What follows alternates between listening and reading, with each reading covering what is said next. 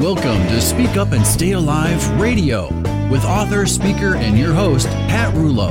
Serving you a generous helping of everything you need to know to help you and your loved ones stay safe during any doctor or hospital visit. The program is not intended to replace medical advice from a licensed professional, but rather to encourage you to become a well informed participant in your health and well being. And now, your host, Pat Rullo. Hello and welcome. I'm Pat Rullo, the voice for patient safety. I'm so happy you've taken the time to join me, and today I have lots to share with you. So let's dig right in, shall we?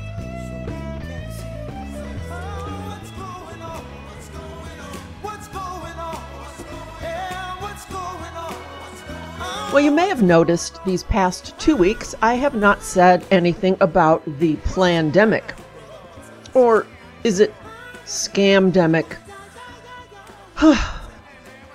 I'm personally in the midst of a back and forth in my mind as what to do with this program.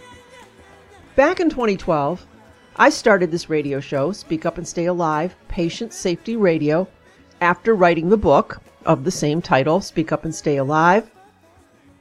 And I wrote that after witnessing the many medical mistakes and the missteps that afflicted my mom during what should have been a fairly easy outpatient surgery in 2008.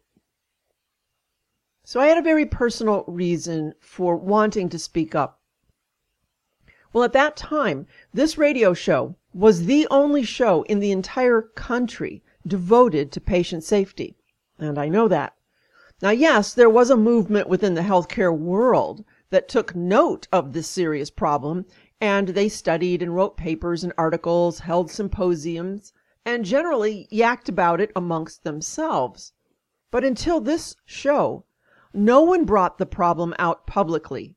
No one put it on the airwaves, telling the truth to you, the patient, the family member, and the potential patient. Fast forward eight years later, many of the people I interviewed in the early days now have their own podcasts about the patient experience, how to improve healthcare, and that's good because I think we've really seen the patient find their voice and use it. And then the scamdemic hit.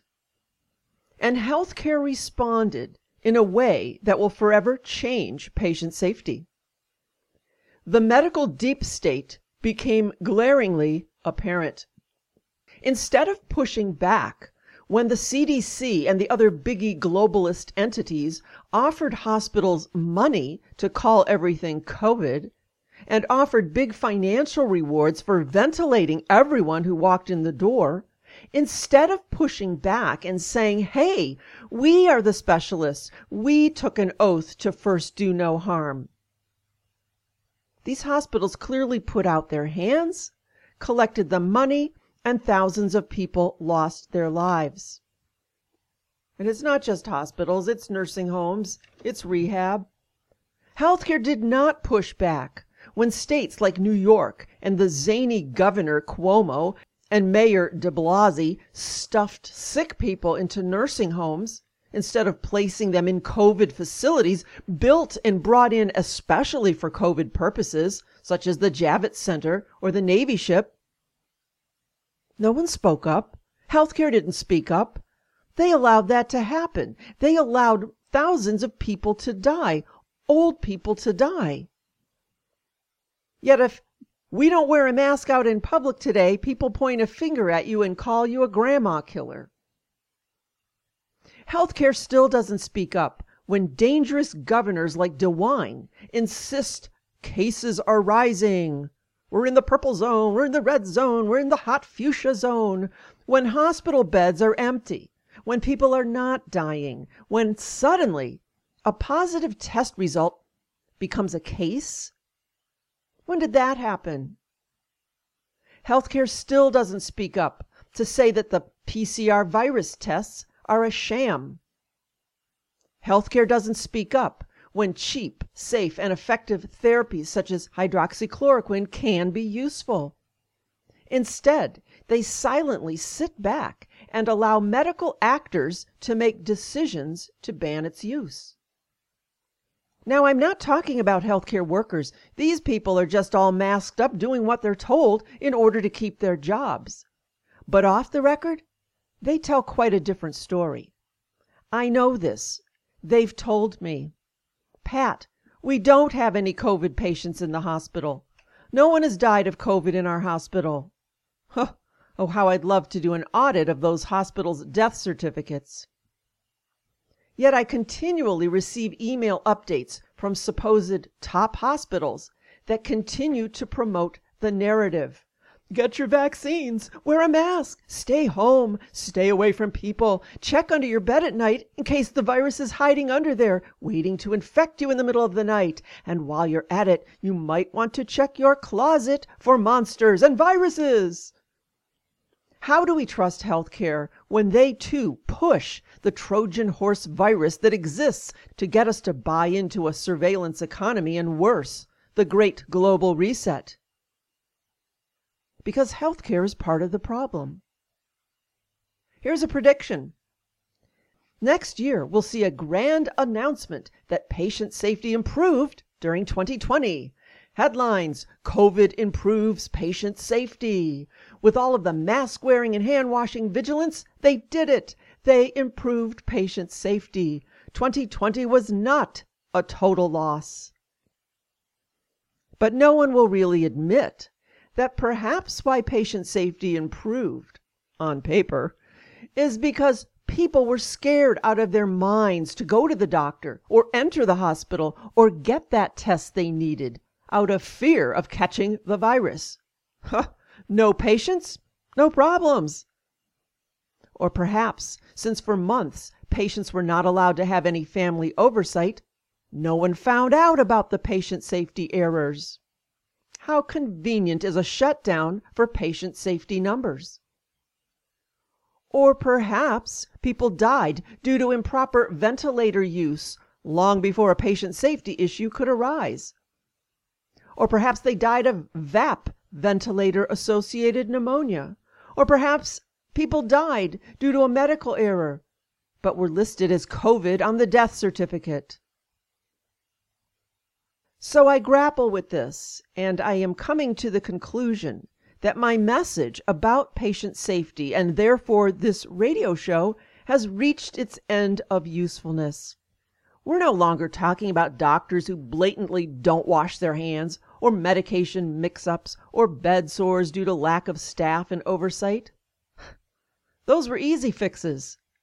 Now we're talking about something else. Something that's actually been in the works for a long time, but using this COVID scamdemic, plandemic, things have come to a head. Here's an example from the Mercola website. Even though global health groups have non governmental organization NGO names, an NGO is a nonprofit organization that operates independently of any government, supposedly to address a social or a political issue but they're actually mafia like families answering to a Don. The groups use threatening and coercive techniques to cripple nation states and at the same time, of course, enrich themselves. And these actions are especially apparent during this pandemic. So let's talk about the National Academy of Medicine. It sounds very official and important.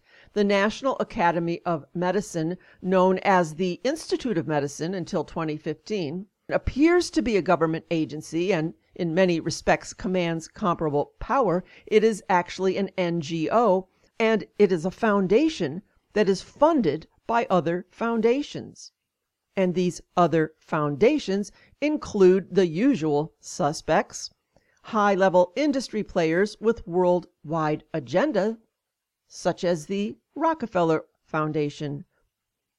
My favorite, the Bill and Melinda Gates Foundation, the Wellcome Trust, the World Economic Forum, the Paul G. Allen Family Foundation, the Gordon and Betty Moore Foundation.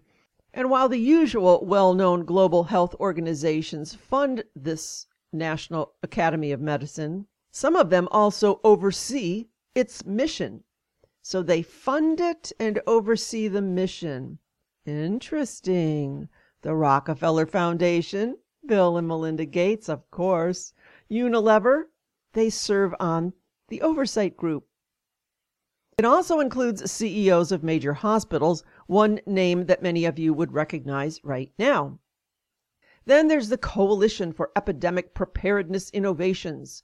Ooh, such an important name. It's a huge player in the coronavirus global response and vaccine initiatives. They already have 107 active COVID 19 vaccine development programs around the world.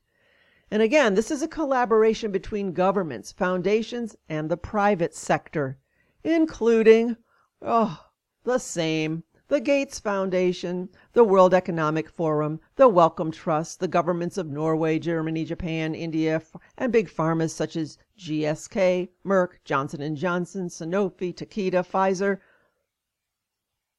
The same few organizations are behind almost all the global health programs, and especially those addressing the COVID 19 pandemic the group, the Global Preparedness Monitoring Board. Ooh, that sounds important. The Monitoring Board. The Monitoring Board is another case in point. It is a front organization that made itself a seemingly independent organization. So when you, the public, hears it, you're not going to think, oh, that's just the World Health Organization again, or that's the World Bank again. Yet, it is synonymous with both groups. And yawn, yawn, yawn, commensurate with the mafia analogy, the board members include Dr. Chris Elias, who is president of the Bill and Melinda Gates Foundation, and Dr. Anthony Fauci. Ooh. Its funders include the Bill and Melinda Gates Foundation, the Wellcome Trust, the government of Germany, and a lesser well known group called Resolve to Save Lives. Now, this group has worked closely with Johns Hopkins Hospital, the hospital which hosted the pandemic preparedness exercise called Event 201. I mentioned that a few weeks ago. Event 201 in 2019, right before the pandemic hit us this year in 2020, there was a pandemic preparedness exercise the Johns Hopkins Center for Health Security, in partnership with the World Economic Forum and, ugh, the Bill and Melinda Gates Foundation, hosted Event 201, a high level pandemic exercise, on October 18, 2019, in New York. The exercise illustrated areas where public private partnerships will be necessary during the response to a severe pandemic in order to diminish large scale economic and societal consequences. Wow, head scratcher. Two months before this hit, we were having a tabletop exercise about the very same thing. Wow, what a coincidence. And I keep hearing Johns Hopkins Hospital associated with all this kind of hanky panky. So I ask, are they really in existence to help save your life or your loved one's life? I mean, to me, it's highly questionable. Perhaps patient care is a front for other more lucrative and global endeavors. There are many questions about the origin of the coronavirus and whether the US government and the Chinese government are telling the truth. Both governments admit that they have been studying dangerous pathogens like bat coronaviruses at China's Wuhan Virology Lab, Wuhan Center for Disease Control and Prevention, and the U.S. Army Biological Weapons Lab in Fort Detrick, Maryland. What they don't admit to is manipulating or weaponizing the bat viruses. Yet, the United States funded what's called gain of function. It's a virus experiment in the China Wuhan lab. It might have even been done here in the United States, which is tantamount to experiments manipulating and weaponizing viruses. And worse, some of the money that funded this Wuhan virus experiments came from the National Institute of Allergy and Infectious Diseases, which Fauci directs. Yes, Fauci, the medical and scientific face of this scamdemic. So, why doesn't healthcare question this? There are also questions about Dr. Robert Redfield, the CDC director, and Dr. Deborah Birx. You might recognize her, the one that always wore the scarf. Those were members of the White House Coronavirus Task Force. According to Robert Kennedy Jr., In 1992, two military investigators charged Redfield and Dr. Birx, who, by the way, is no longer a doctor. She does not have, she hasn't had her doctor uh, status in years. They were both charged with engaging in a systematic pattern of data manipulation, inappropriate statistical analysis, and misleading data presentation in an apparent attempt to promote the usefulness of the GP 160 AIDS vaccine. Now, how would you like to have your name attached to that? Hmm? Shame. A subsequent Air Force tribunal on scientific fraud and misconduct agreed that Redfield's misleading or possibly deceptive information seriously threatens his credibility as a researcher, and yet these people are running around telling everyone what to do. And hospitals and healthcare is buying into it. Why are they not standing up and questioning this? So I say beware the global health mafia. It's clear that many global health foundations and front groups are using mafia like tactics to further their goals. Red flags about media censorship, coupled with the mafia like operations of foundations and vaccine makers in addressing this pandemic, along with hospitals and healthcare who are clearly complicit, should make us all wary of the global health establishment. So I tell you all of this today because I am giving great consideration to ending this patient safety radio program as of January 1st, 2021. As I said, patient safety was not openly talked about among patients when I entered the scene. This program was a leader as we encouraged patients to understand their health care, to speak up as a way to stay alive. People were hungry for our message as I spoke to thousands and thousands of people and groups throughout the years. My many books sat on patient tray tables in hospitals as a warning to all who entered that they were being watched by an informed patient. But the rules have changed and I don't see us going back. Because when healthcare as a whole refuses to stand up to this, refuses to push back and say, no, this isn't right, we are fighting a system that's part of the problem. Our healthcare system is clearly on the receiving end, being told what to do, following those rules because their hand is out, receiving incentives to do so.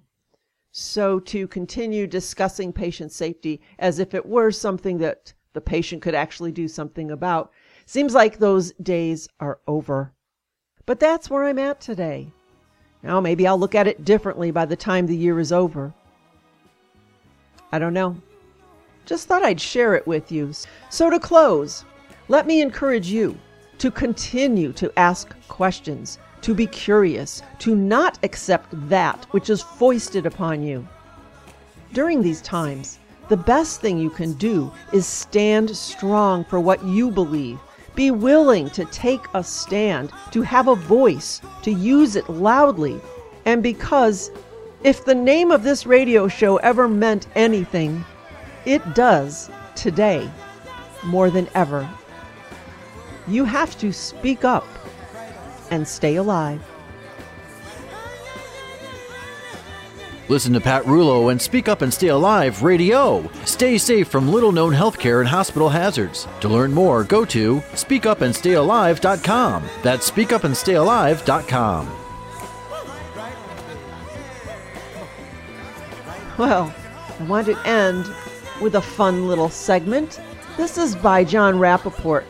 Wow, I interviewed him many years back on something else. Maybe it was on um, cell phone radiation, perhaps. Anyway, this is from Infowars.com. I probably shouldn't even say that. Show will probably get banned. Anyway, he writes, making a vaccine look like it's a champion isn't difficult for public health agencies. There are a number of strategies. Of course, these fraudulent strategies would be serious crimes, but when has that stopped the CDC or the World Health Organization? In no particular order, how to make a vaccine look like it's working. Number one, rework the definition of a COVID case. Currently, the CDC absurdly allows doctors to diagnose a person with COVID who has a cough or chills and a fever and lives in an area where cases are being claimed. No test necessary. So change this practice once the vaccine is approved. Demand testing for a diagnosis. State that cough alone is not enough. Chills and fever must also be present. Require the fever to be above 100 degrees. These and other changes would automatically shrink the number of cases, and the drop in numbers would be attributed to the vaccine. Number two, a way they could make vaccines seem to be effective order a change in which that sham PCR diagnostic test is done. The practice of amplifying the original test sample from the patient occurs in cycles or jumps. The greater the number of cycles, the more likely the test will result in a COVID diagnosis. Therefore, order a reduced number of cycles for all testing labs. The outcome? Fewer COVID diagnoses, fewer case numbers. The vaccine is working.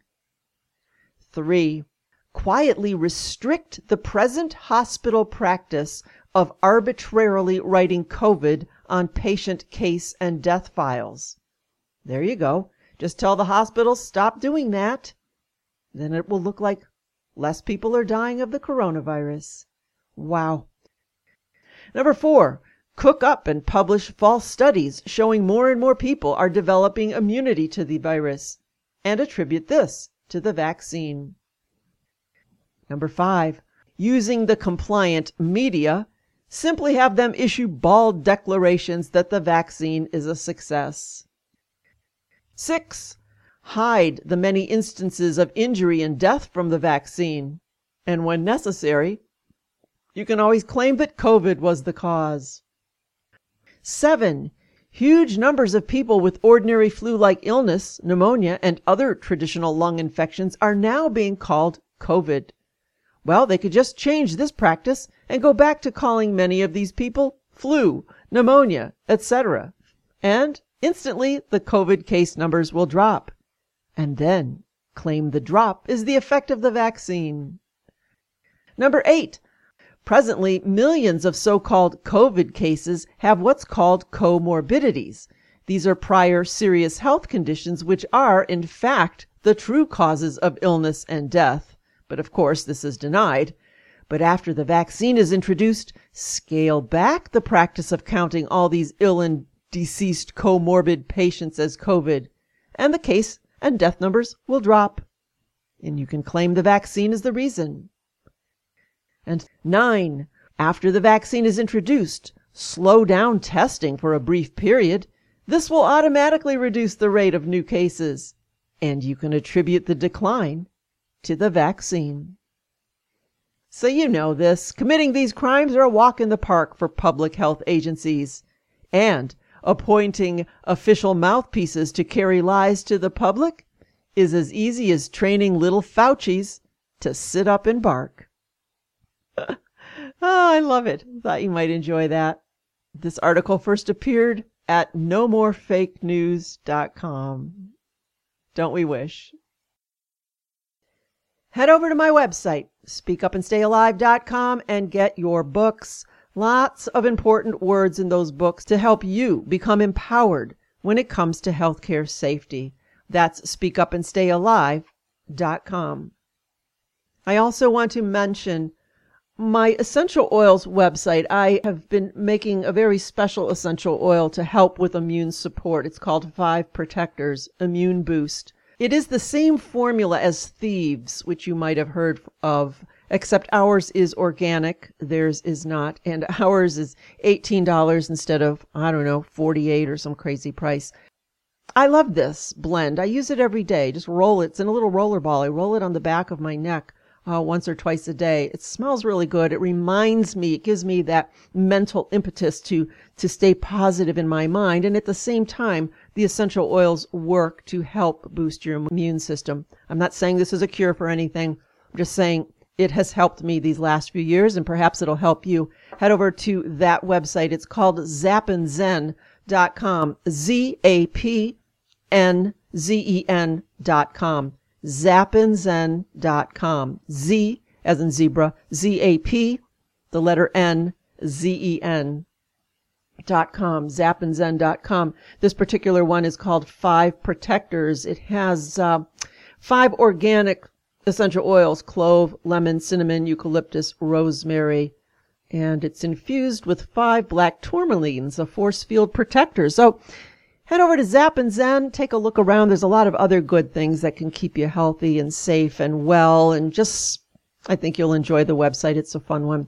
All right, that's it. Until next week, I hope you have a healthy and a happy week.